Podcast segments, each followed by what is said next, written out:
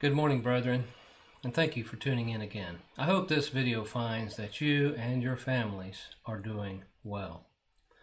There could be some tuning in who are not members of our local congregation, the Northfield Boulevard Church of Christ. Welcome to our study this morning. Now, for that reason, I've included this screen showing that when we assemble, we meet at 2091 Pitts Lane in Murfreesboro, Tennessee. And when we assemble, we meet for Bible study on Sunday mornings at 9:30 and Wednesday evenings at 7. If you are in our area, we invite you to join us for those, as well as our worship services on Sundays at 10:30 a.m. and 6 p.m. However, due to the current crisis, members are not assembling at the building until further notice. Anyone can check our website at www.godsredeemed.org for the latest information on that. In case you don't know, my name is David Creech, and as you might have suspected from the slides above my head there, uh, we're studying from the book of Acts. Last week was our introduction to this book, so if you've not seen that video, I would encourage you to go back and watch that before watching this lesson. So go ahead and be opening your Bibles to the first chapter of the New Testament book of Acts. If you're new to the Bible, the book of Acts is the fifth book of the New Testament. Uh, the New Testament is basically the second half of the Bible. The book of Acts is right after what we call the Gospels Matthew, Mark, Luke, and John. Also, you may have been invited by someone to watch this series of lessons, and maybe you're even wondering whether or not it'd be worth your while to continue watching. Well, I can't answer that question for you, except to say that it's always worthwhile to listen to what God has to say. As I heard someone say one time, I may not be the best preacher or the best teacher, but I sure do have good material. And I'm not going to take my lessons from any creed or discipline or confession or catechism or from any man made counsel. We are simply going to open our Bibles and hear and reflect on the same words that the New Testament Christians were expected to hear and reflect on. Now, last week we talked about the title of the book and how it does indeed describe the acts or the deeds of the apostles, but not all of the acts of all of the apostles, not even all the acts of some of the apostles, but more accurately, some of the acts of some of the apostles, with the focus on the acts of just a few, really, of the apostles. In particular, the acts of Peter and Paul. We talked about how the book can be roughly divided, uh, split almost into two halves between these two apostles, with the first 12 chapters dealing primarily with the acts of Peter and the last 16 chapters dealing primarily with the Acts of Paul.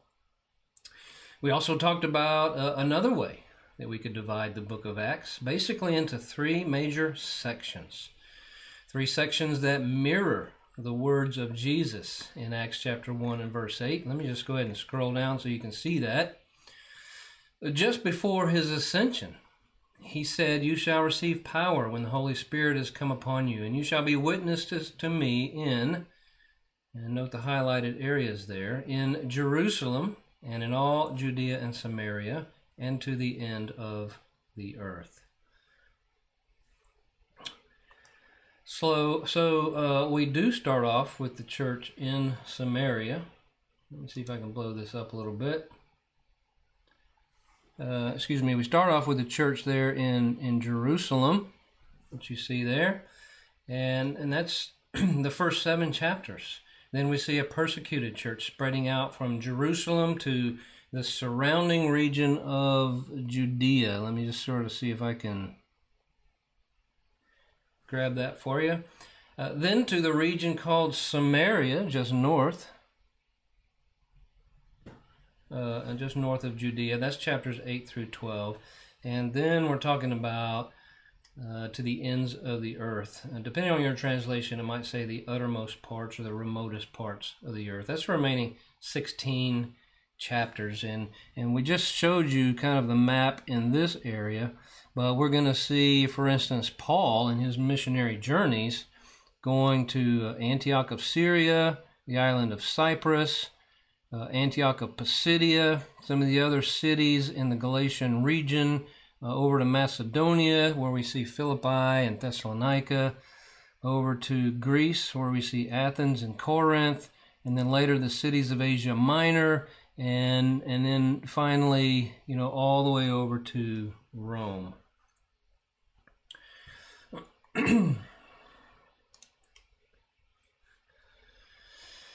we talked about Luke being the writer of the book of Acts, along with the gospel account that bears his name, and how he was the only Gentile writer of the New Testament books. we talked about how both books were written to the same man, a man by the name of Theophilus, who was most likely someone of considerable importance or influence, possibly even a government official. We talked about the date of the book being around AD 60 to 62, and that the time span of the book is roughly 30 years and 28 chapters. We said a good way to think about that is the, the Gospel according to Luke covers you know, roughly 30 years from the birth of Christ to his death and his resurrection, and then the book of Acts picks up from there and covers uh, approximately an additional 30 years. The ascension of Christ plus the fulfillment of Christ's words that they would be witnesses of him all the way to the ends of the earth. so, by, by way of a brief overview of the first 12 chapters, you know, the Acts dealing primarily with the Apostle Peter, we're going to see the following. And I have these sort of divided up into those three regions we talked about. The first one beginning uh, with as witnesses in Jerusalem. The, the first seven chapters, uh, six of what you which you see here. In chapter one, we see a promise of the Holy Spirit. You know, we already mentioned the, the words of Jesus just before his ascension there in, in Acts chapter 1 and verse 8, and that verse is still up on the screen. That's followed, of course, by the actual ascension of Jesus. That point where, uh, as Jesus is giving them this promise, he ascends. He is taken up into the air, and it says that a cloud received him out of their sight. In other words, he disappeared into a cloud. Uh, we also see there in chapter 1 the replacement of Judas with a man by the name of Matthias. Judas was, was one of the original 12 apostles. You may recall that he betrayed Jesus, and, and afterward he felt remorse about that and he went and killed himself. So the selection of Matthias brought the number of the apostles back to 12 at that point. In chapter 2, we see the coming of the Holy Spirit, just as Jesus had promised. We see the apostles emboldened by the power of the Holy Spirit taking the message to the Jews in Jerusalem. Now, these Jews were described as devout men from every nation under heaven. Uh, they were there, of course, to celebrate Pentecost. Uh, Pentecost was one of the three major feasts. You know, think of those as like religious festivals uh, of the Jews. the Old Testament equivalent was the Feast of Weeks because it came seven weeks after Passover.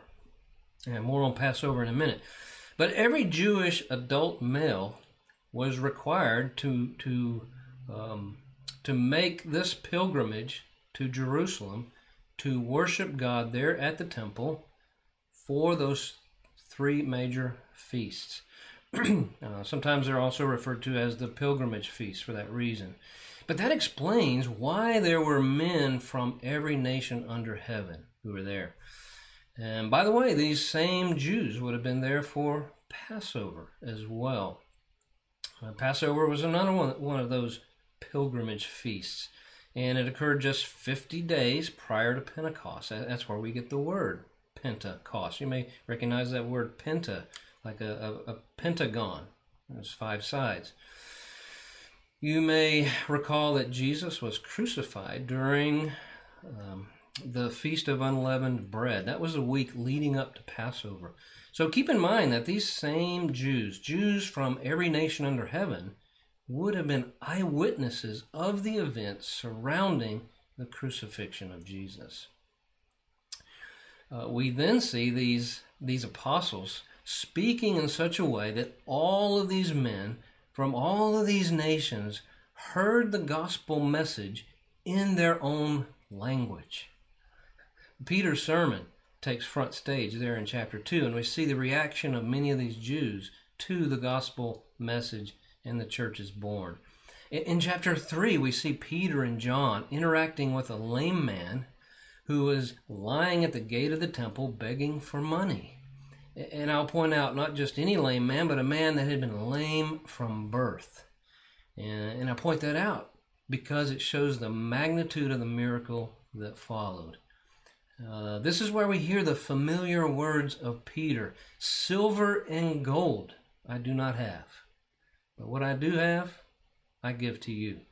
In the name of Jesus, excuse me, in the name of Jesus Christ of Nazareth, rise up and walk. Then in chapter 4, we see Peter and John arrested and taken before the Sanhedrin. That's the, the Jewish high court, where they famously stated these words There is no other name under heaven given among men by which we must be saved. They were commanded not to speak or to teach any longer in the name of Jesus, for which they replied, We cannot but speak the things we have seen and heard. In other words, Peter and John were saying, We were eyewitnesses of these things. How can we not tell what we saw? Indeed. Chapter 5 uh, in, in, that chapter, we hear about a man by the name of Ananias and his wife, Sapphira, who did a good thing, a great thing. They sold a possession. Uh, we're not sure what it was, maybe land, we're not given the specifics, but they sold it and they laid money from that sale at the apostles' feet so that it could be used to help those in the church that were in need. Wow. I mean, that sounds like a generous thing to do, doesn't it? but during this process, they also did a bad thing. And both were struck dead by the Holy Spirit. What is it that they did that was worthy of being struck down like that? If you don't know, you'll have to stay tuned in future classes to find out.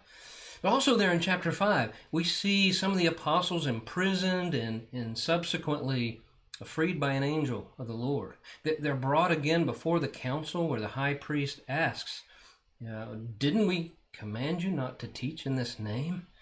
And we hear the famous words of Peter we ought to obey God rather than men. In chapter 6, we see the apostles appointing seven men over what appears to be a, a daily distribution of food. And by the way, this was not a, a food pantry for all the needy in Jerusalem. It, it, was to fill a very specific need for the needy among the disciples, the Christians there in Jerusalem. A man by the name of Stephen was among those seven chosen for that work. And then we see in chapter 7 you know, Stephen himself takes center stage. He's being accused by some Jews of blasphemy. Uh, these Jews subsequently went out and found witnesses willing to offer false testimony against him. And during his defense, he preaches the gospel to them. But, but that gospel message is received in a much different manner than it was received with Peter's sermon in Acts chapter 2. Because at the conclusion of Stephen's sermon, it says they cried out with a loud voice, they stopped their ears, and they ran at him with one accord. They cast him out of the city and stoned him. And, if you don't know, stoning is where you've got a, an angry mob of people throwing huge rocks at you until you are dead. Something that has always been a particular interest to me in this story is is what Stephen saw and what Stephen said while this was happening to him. Again, stay tuned in future lessons to find out, but but also I don't mind if you read ahead in order to find out for yourself. let's see. Uh, we'll jump over to uh, chapters 8 through 12 witnesses in Judea and Samaria. In chapter 8, Saul of Tarsus is introduced as one who is not only consenting to uh, and complicit in the death of Stephen, but one who is greatly persecuting the church. The result of that persecution was that Christians were scattered throughout those regions of Judea and Samaria. And we see that the seed, the Word of God, the gospel message, was scattered with them. Talk about unintended consequences. Can, can you see Satan doing his best to put a muzzle on the gospel, to stamp out the spread of Christianity? But amping up the persecution against the followers of Jesus was like throwing water on a grease fire. It just spread everywhere. we see some examples of what happened as the seed was being scattered. Philip goes to Samaria, where many with unclean spirits are made well, and, and many who are paralyzed and, and lame were healed. A sorcerer obeys the gospel, then sins, then repents. So, in that case, we see one of the earliest examples of how a Christian is to react to sin that is committed after baptism. And also in that chapter, uh, there in chapter 8, a man from Ethiopia is converted while on his long journey home. What an interesting story that is. uh, chapter 9, we see Saul of Tarsus, that man who is largely responsible for the scattering of the church. It says he's still breathing threats and murder against the disciples on the road to Damascus, but on that road he is converted. How could such a thing happen? Many of you know what happened, don't you? Some of you don't. Stay tuned for that incredible story where we will also answer the question at what point on this journey to Damascus was Saul saved? And I mention that because people today would answer that question in different ways. But only one answer to that question is the biblical the right answer. Chapters 10 and 11, the first Gentile convert to Christianity. Who was it? Are you ready for this? It was a Roman soldier. And not just any Roman soldier, but a Roman centurion, uh, likely a commander of a hundred or more Roman soldiers. And let me tell you, that is one interesting story about how that happened. Uh, I'm not going to tell you his name, You'll have to stick around for later lessons. But you know, if you can't wait, just open your Bibles to Acts and read chapters 10 and 11. But not right now, do it later. Incidentally, I was in the Army for 21 years. As a soldier myself who was converted to Christianity, I can identify with this man with this story. And you know what? That's one of the beauties of the book of Acts. I can guarantee that there will be one or more stories in this book that every one of us can personally identify with. And chapter 12, it opens up with the death of one of the apostles, James, the brother of John. James and John, the sons of Zebedee, whom Mark would refer to as the sons of thunder. But James is no more. Also, in that chapter, uh, Peter is imprisoned again and Peter escapes again. I mean, in this case, the guards weren't taking any chances. I mean, let's see. He was being guarded by four squads of soldiers. Four squads. Okay, so that was likely at least 16 soldiers, maybe more. And he was bound with not one but two chains. He was bound to not one but two soldiers right there in the cell with him. On top of that, there were guards positioned at the door to his cell. And there were not one but two different guard posts between his cell and freedom. How does he escape from that impossible situation? Again, stay tuned to find out. And here's another teaser for you. There's a case over in Acts chapter 16 where Paul is a prisoner and the jailer is converted. Acts is just filled with these amazing stories about how the good news of salvation simply cannot be contained. And of course, witnesses to the ends of the earth. And that's the final 16 chapters. That covers uh, Paul's missionary journeys. Now, if you happen to have glanced at the course outline or syllabus provided by Jason Delk and Matt Dow, you'll, you'll notice that I'm expected to be done with Acts chapter 2 today. Well, obviously that's not going to happen, but we'll try to make up time somewhere along the way. I would encourage you to continue to use the syllabus as, as far as where you should be reading and studying in preparation for these classes. You'll find a copy of that syllabus available as a download attached to my first lesson. Um, so what you would do, let me switch over to this.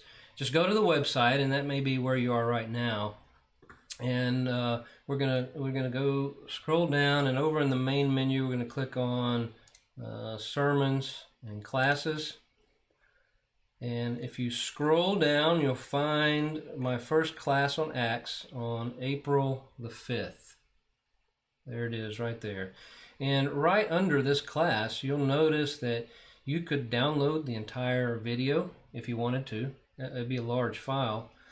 You could also download the audio uh, and kind of listen to that offline if you wanted to. You could download the uh, the PowerPoint slides, and then you see this notes right there. If you were to click on that, it opens up the syllabus there in uh, in a separate tab on your browser, and from from there you could download it and you could print it and uh, whatever you needed to do.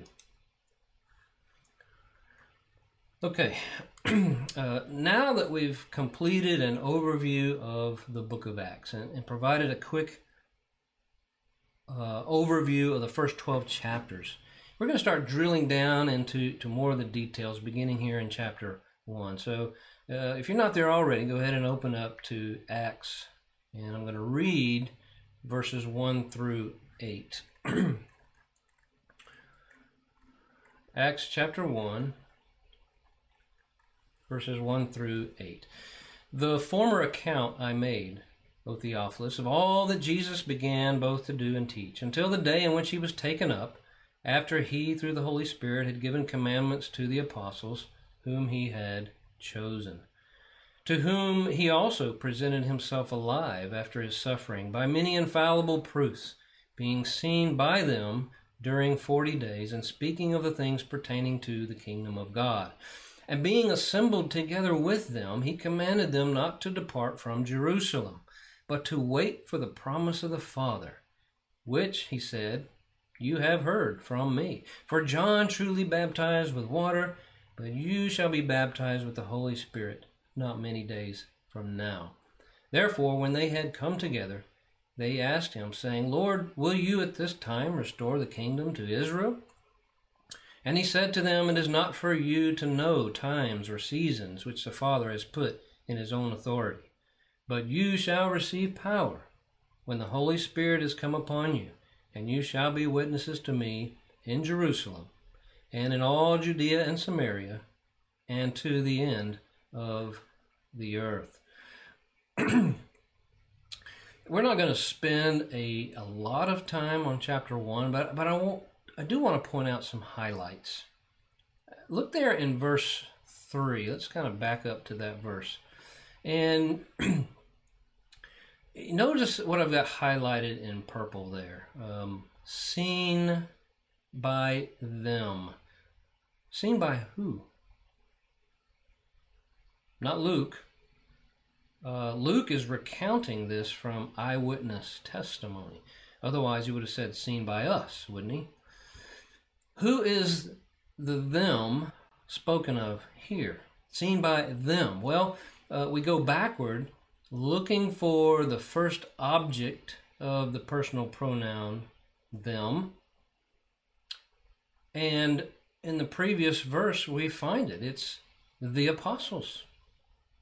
So, what is it that was seen by them, by the apostles?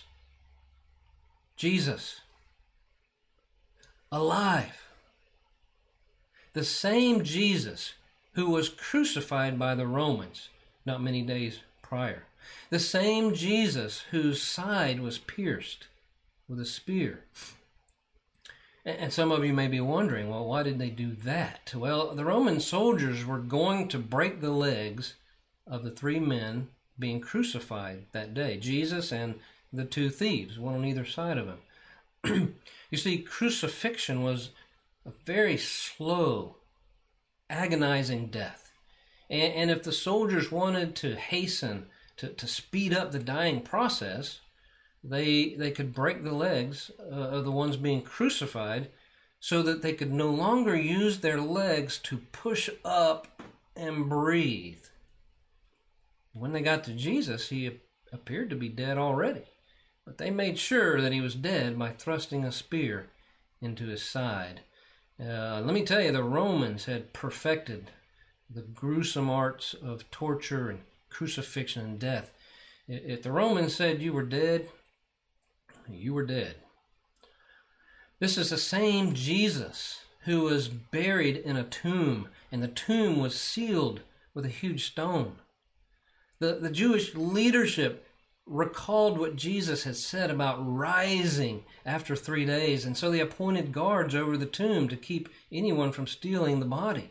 This is the same Jesus who, after three days, despite death, despite the tomb, despite the stone, despite the guards, appeared alive to the apostles. And it wasn't just a one time event under a shroud of mystery that only a few people were privy to. No, this was huge.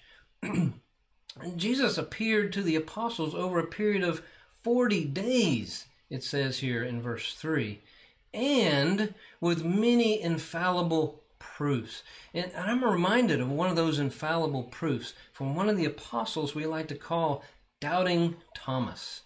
Now, why would we call him Doubting Thomas?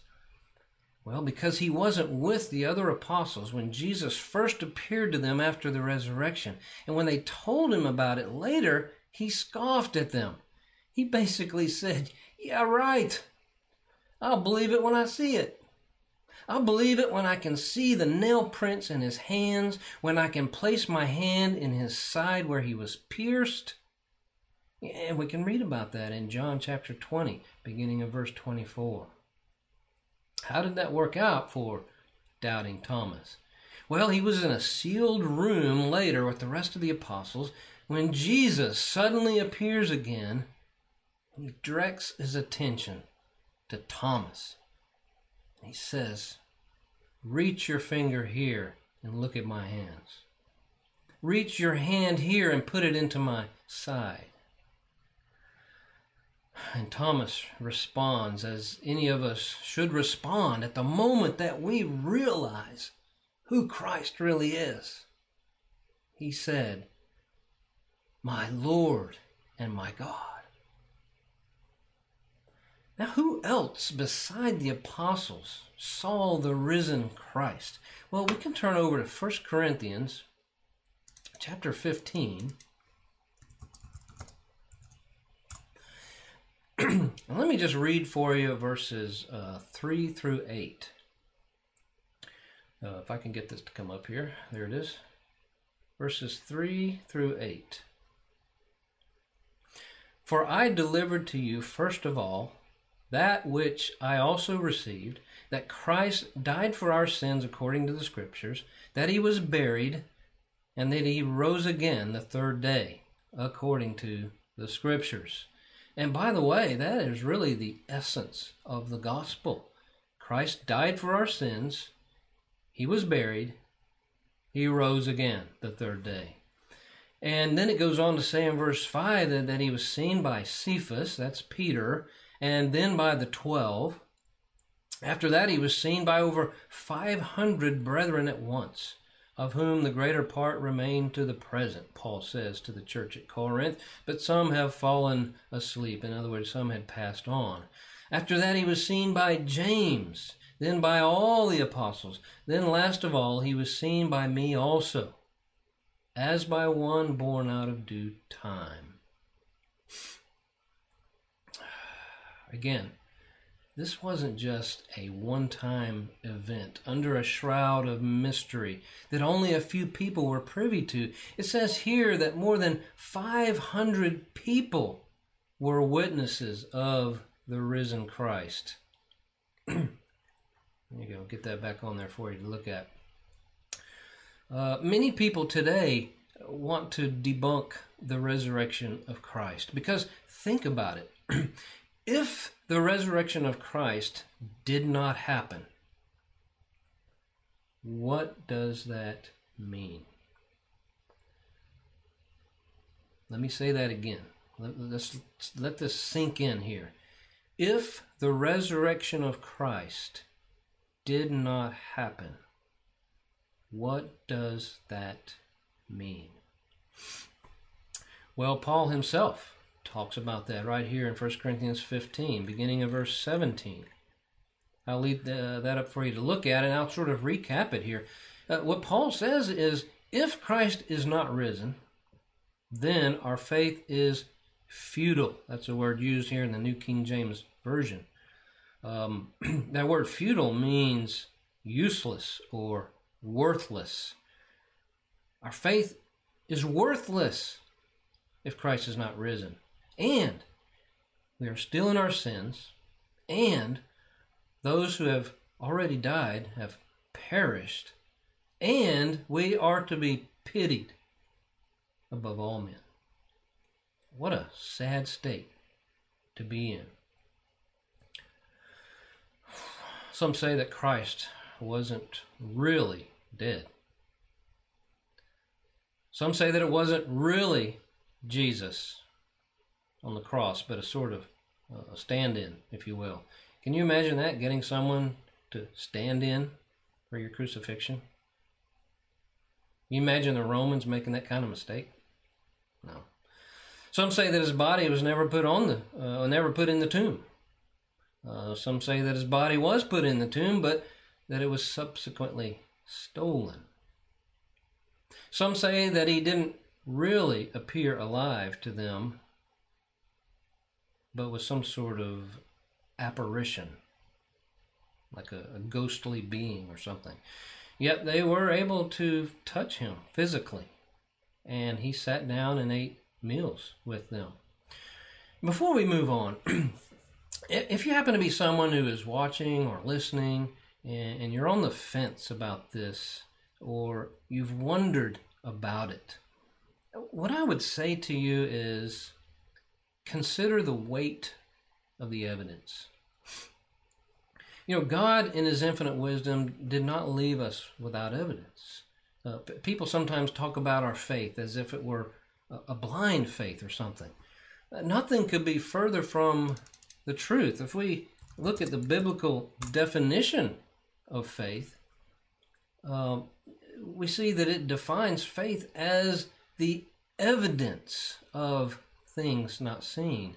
Even Jesus said to doubting Thomas, Because you have seen me, Thomas, you have believed. Blessed are those who have not seen and yet have believed. And you know what? I can believe that George Washington existed. In fact, I don't know of anyone who, who has ever made the claim that George Washington didn't really exist. And it's not because any of us actually saw him with their own eyes or or talked to someone else who actually saw him, but because the weight of the evidence is so overwhelming. So at the very least, we should apply that same sort of reasoning, you know, considering the abundance of eyewitness testimony to evidence of the resurrection. The evidence is overwhelming. For one thing, the, the body of Jesus was gone. No one, not even the enemies of Christ, denied that in the first century. Now, they may have denied that he resurrected, but the fact that his body was gone, that it was missing, was not denied by anyone in the first century. In fact, Matthew's account in chapter 28 says that the enemies of Christ paid the guards a large sum of money to lie and to say that the disciples of Jesus came by night and stole his body while they slept. Now, how credible a story is that? You know, these guards, knowing that they would be put to death if someone stole the body of Jesus on their watch, just fell asleep? All of them? And, and look, unsealing that stone and moving it out of the way would have been no easy feat, especially under the cover of darkness. And the guards just slept through all of that. And you know that those same Jews who placed the guards at the tomb of Jesus would have left no stone unturned there in the first century looking for the body of Jesus. All they had to do was produce the body of Jesus. And this new cult would have been squelched. They couldn't, and they didn't. And, and what are the apostles? Uh, what are the apostles and other eyewitnesses of the risen Christ? Many of them were tortured and eventually martyred for their faith. Many people will die for something they strongly believe in. But ultimately, no one is willing to die for a lie. And we're not talking about just one person, but many, many people who are eyewitnesses of the risen Christ who boldly took that assertion with them to their graves. Again, many, while being tortured or threatened with, de- with death, to change their story. I asked the question earlier if the resurrection of Christ did not happen, what does that mean? Well, now let's look at the flip side of that coin and ask the obvious question. If the resurrection of Christ did happen, what does that mean? Let me ask that again. Let that sink in. If the resurrection of Christ did happen, what does that mean?